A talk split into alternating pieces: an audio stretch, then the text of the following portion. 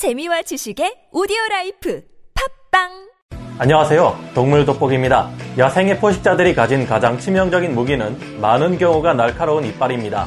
하지만 이들 중에는 사냥을 위해서나 자신을 방어하기 위해 다른 생존 수단을 택한 이들도 있으며 그 대표적인 예가 바로 적에게 맹독을 주입하는 것인데요. 지상의 가장 무서운 포식자라면 사자와 호랑이를 들 수 있으며 맹독을 이용하는 포식자들 중에는 커다란 킹코브라를 대표로 꼽을 수 있을 겁니다. 그런데 각자의 분야에서 가장 무서운 악명을 떨치는 이들이 맞부딪힌다면 어떻게 될까요? 가볍게 생각해보면 냉수의 제왕 호랑이가 그깟 뱀 하나 못 잡겠느냐 할 수도 있을 겁니다. 하지만 킹 코브라는 독리를 이용해 가끔 자신보다도 거대하며 강력한 조이기로 카이만 악어도 잡아먹는 비단뱀을 제압해 잡아먹기까지 하는 무서운 생물이라는 것을 지난 영상에서 보여드렸죠. 오래전에 기록된 영상을 확인해보면 호랑이가 비단뱀과 싸우다가 죽을 뻔했는데 킹코브라는 그런 비단뱀을 잡아먹은 것입니다. 그렇다면 호랑이와 킹코브라 둘이 목숨을 걸고 대결한다면 그 결과는 어떻게 될까요? 지금부터 알아보겠습니다. 전문가는 아니지만 해당 분야의 정보를 조사 정리했습니다. 본의 아니게 틀린 부분이 있을 수 있다는 점 양해해 주시면 감사하겠습니다.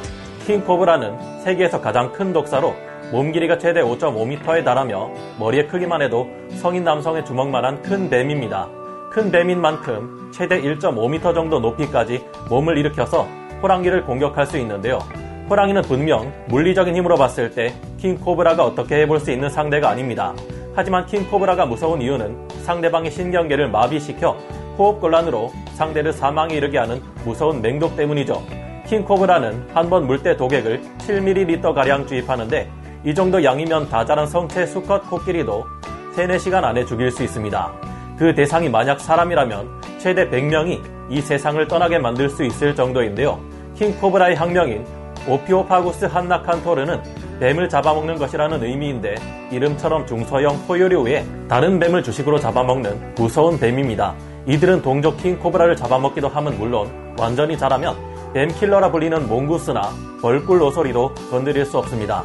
그렇다면 호랑이를 만나면 어떨까요? 코브라는 비교적 짧은 1.2cm 길이의 독리를 가지고 있다는 점이 이를 활용하기 어렵게 만들 수도 있습니다. 우리나라에서도 호랑이가 살고 있던 1900년대 초 남쪽 국가에서 온 한 이상한 사람이 일본도 하나만 들고 호랑이를 잡아보겠다고 설쳐댔지만 호랑이 어깨에 칼을 꽂는 데 성공했을 뿐이었습니다. 그 이유는 호랑이의 가죽이 예상보다 두꺼웠기 때문이라고 하는데요. 이 사람은 호랑이에게 오히려 반격당해 죽다 살아났고 호랑이의 공포로 인해 백치가 되어버렸다고 합니다.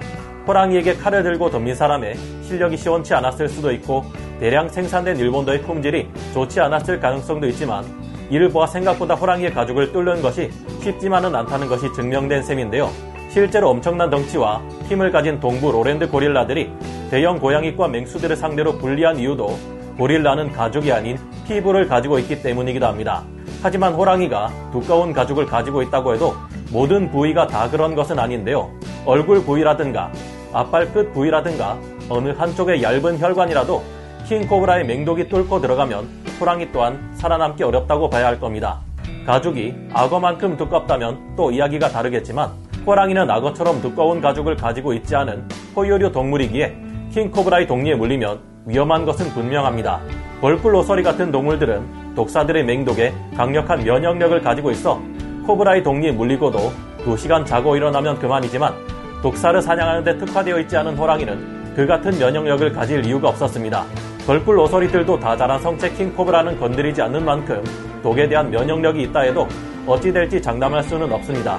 호랑이는 소리 없이 빠르게 움직이는 재빠른 사냥꾼이지만 벌꿀 로서리에 비해 무거운 몸을 가지고 있는 호랑이는 그만큼 킹코브라의 재빠른 공격을 피할 수 있을지 미지수입니다. 이들의 대결이 실제로 어떻게 될지는 직접 붙어봐야 알 수 있을 텐데요. 그렇다면 실제 두 맹수가 맞붙은 사례가 있을까요? 신기하게도 그런 사례가 있습니다. 2013년 2월 인터넷에는 백호 한 마리와 킹코브라 한 마리가 위험한 충돌을 일으키는 장면이 공개된 바 있는데요.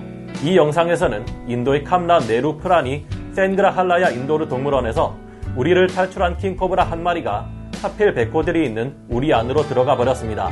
킹코브라를 보고 있던 백호 한 마리가 저 이상한 생물은 무엇일까 하는 호기심에 뱀의 곁으로 다가옵니다. 여러분이 보시는 방향에서 호랑이는 오른쪽 윗부분의 자리를 잡았고 킹코브라는 아래쪽의 자리를 잡고 있었는데요. 킹코브라도 낯선 동물이 접근해 머리를 흔들며 위협적인 소리를 냅니다. 이상하게도 킹코브라는 몽구스와 싸울 때만큼 공격적이지는 않은 모습이었는데요. 킹코브라는 낯선 곳에서 낯선 동물을 만나 당황한 것일까요? 우리를 탈출한 직후라 지쳐있던 것일까요? 베코는 앞발을 이용해 킹코브라를 한번 건드려 보는데 이에 반응해 킹코브라는 몸을 꿈틀거리기 시작했습니다. 베코는 생각보다 쉽게 킹코브라의 몸통 부분을 건드리며 자기 쪽으로 끌어당겨 보기도 하고 물기도 합니다. 싸움이 시작된 지 얼마 되지 않아 상처를 입고 뱀은 피를 흘리는 모습을 확인할 수 있었습니다. 킹코브라는 싸움을 계속하기보다는 얼른 이곳을 피해 달아나려는 듯 보입니다. 하지만 킹코브라 또한 반격할 힘이 남아있지 않은 것은 아니었습니다. 호랑이가 다시 한번 왼쪽 앞발로 킹코브라를 잡아당기자 킹코브라는 호랑이 얼굴 쪽을 향해 머리를 부딪혔고 이에 놀란 호랑이도 한 발짝 뒤로 물러났습니다. 호랑이를 동리로 확실히 물었는지는 확인하기 어려웠지만 아직 반격할 힘이 남아있는 것은 사실이었습니다. 뱀의 머리 부분이 위협적이라는 것을 알아챈 호랑이는 이제 오른쪽 발로 뱀의 목 부분을 누르고 왼발로 몸통을 끌어당겨 물어뜯으려 하지만 아직도 킹코브라는 저항했고 호랑이는 깜짝 놀라며 잡았던 뱀을 놓아버립니다. 이제는 다친 킹코브라도 많이 지쳐 보였고 호랑이도 흥미를 잃었는지 뱀을 놔두고 자기 자리로 돌아가고 있는데요. 그런데 지쳐있던 킹코브라에게 다른 백호 한 마리가 다가왔습니다. 이제 킹코브라는 지쳐 저항하지 못했고 쌩쌩한 두 번째 백호는 아예 킹코브라를 물고 자기 자리로 가져가 맛있는 식사를 즐겼습니다. 싸움이 생각보다 쉽게 끝나버렸고 킹코브라가 호랑이에게 쉽게 제압당하는 것처럼 보이지만 항상 이 둘의 싸움 결과가 같은 것은 아닌 듯합니다. 2009년 7월 19일 타임즈 오브 인디아 등의 언론들은 킹코브라를 먹다가 죽은 호랑이에 대해 보도한 바 있는데요. 이 보도에 따르면 인도 웨스트 벵골 지역에서 14살의 한 호랑이가 죽은 채 발견되었는데 부검을 해봤더니 호랑이 뱃속에서 킹코브라를 포함한 두 마리의 뱀이 발견되었다고 합니다. 당국의 관계자 말에 따르면 독이 있는 뱀을 먹은 호랑이에 대한 보고는 이번이 처음이었다고 하는데요. 이 호랑이는 나이가 많이 들어 사냥을 하지 못하게 되었고 그 결과 뱀을 먹은 것으로 추정된다고 합니다. 호랑이가 킹코브라를 잡아먹었는데 킹코브라가 가지고 있던 독이 퍼져서 호랑이가 죽은 것처럼 보이지만 글쎄요. 저희는 여기에 한 가지 의문이 생깁니다.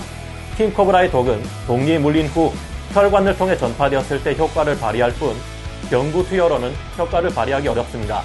즉 킹코브라의 독은 호랑이의 위장 속에서 소화되며 그 효력을 잃게 된다는 것이죠. 혹시나 호랑이의 입 안이나 소화기관 중에 출혈이 있는 곳이 있었을지도 모르지만 우선 이 부분에 대한 증거는 없습니다. 이 호랑이가 사냥을 할 수 없을 정도로 늙은 개체였다는 점에 착안해 저희는 이 호랑이가 킹코브라와 싸울 때 충분히 빠르게 대응하지 못해 독리에 물렸고 킹코브라를 먹은 후에 독이 퍼져 그 자리에서 죽어버리지 않았을까 생각합니다. 킹코브라의 독은 다른 코브라들과 비교해보면 독성이 비교적 약하기에 한 번 물 때 7ml나 되는 양을 주입하는 전략을 씁니다. 만약 킹코브라가 호랑이를 물었던 순간이 찰나에 불과했고 충분한 양의 독을 투입하지 못했다면 독이 퍼지는데도 시간이 꽤나 걸릴 수 있을 것이라 보입니다. 앞선 두 사례를 봤을 때 킹코브라와 호랑이의 대결은 잘 일어나지 않는 일이지만 그때그때의 상황에 따라 다른 결과가 나올 수 있다고 봐야 하지 않을까 생각됩니다.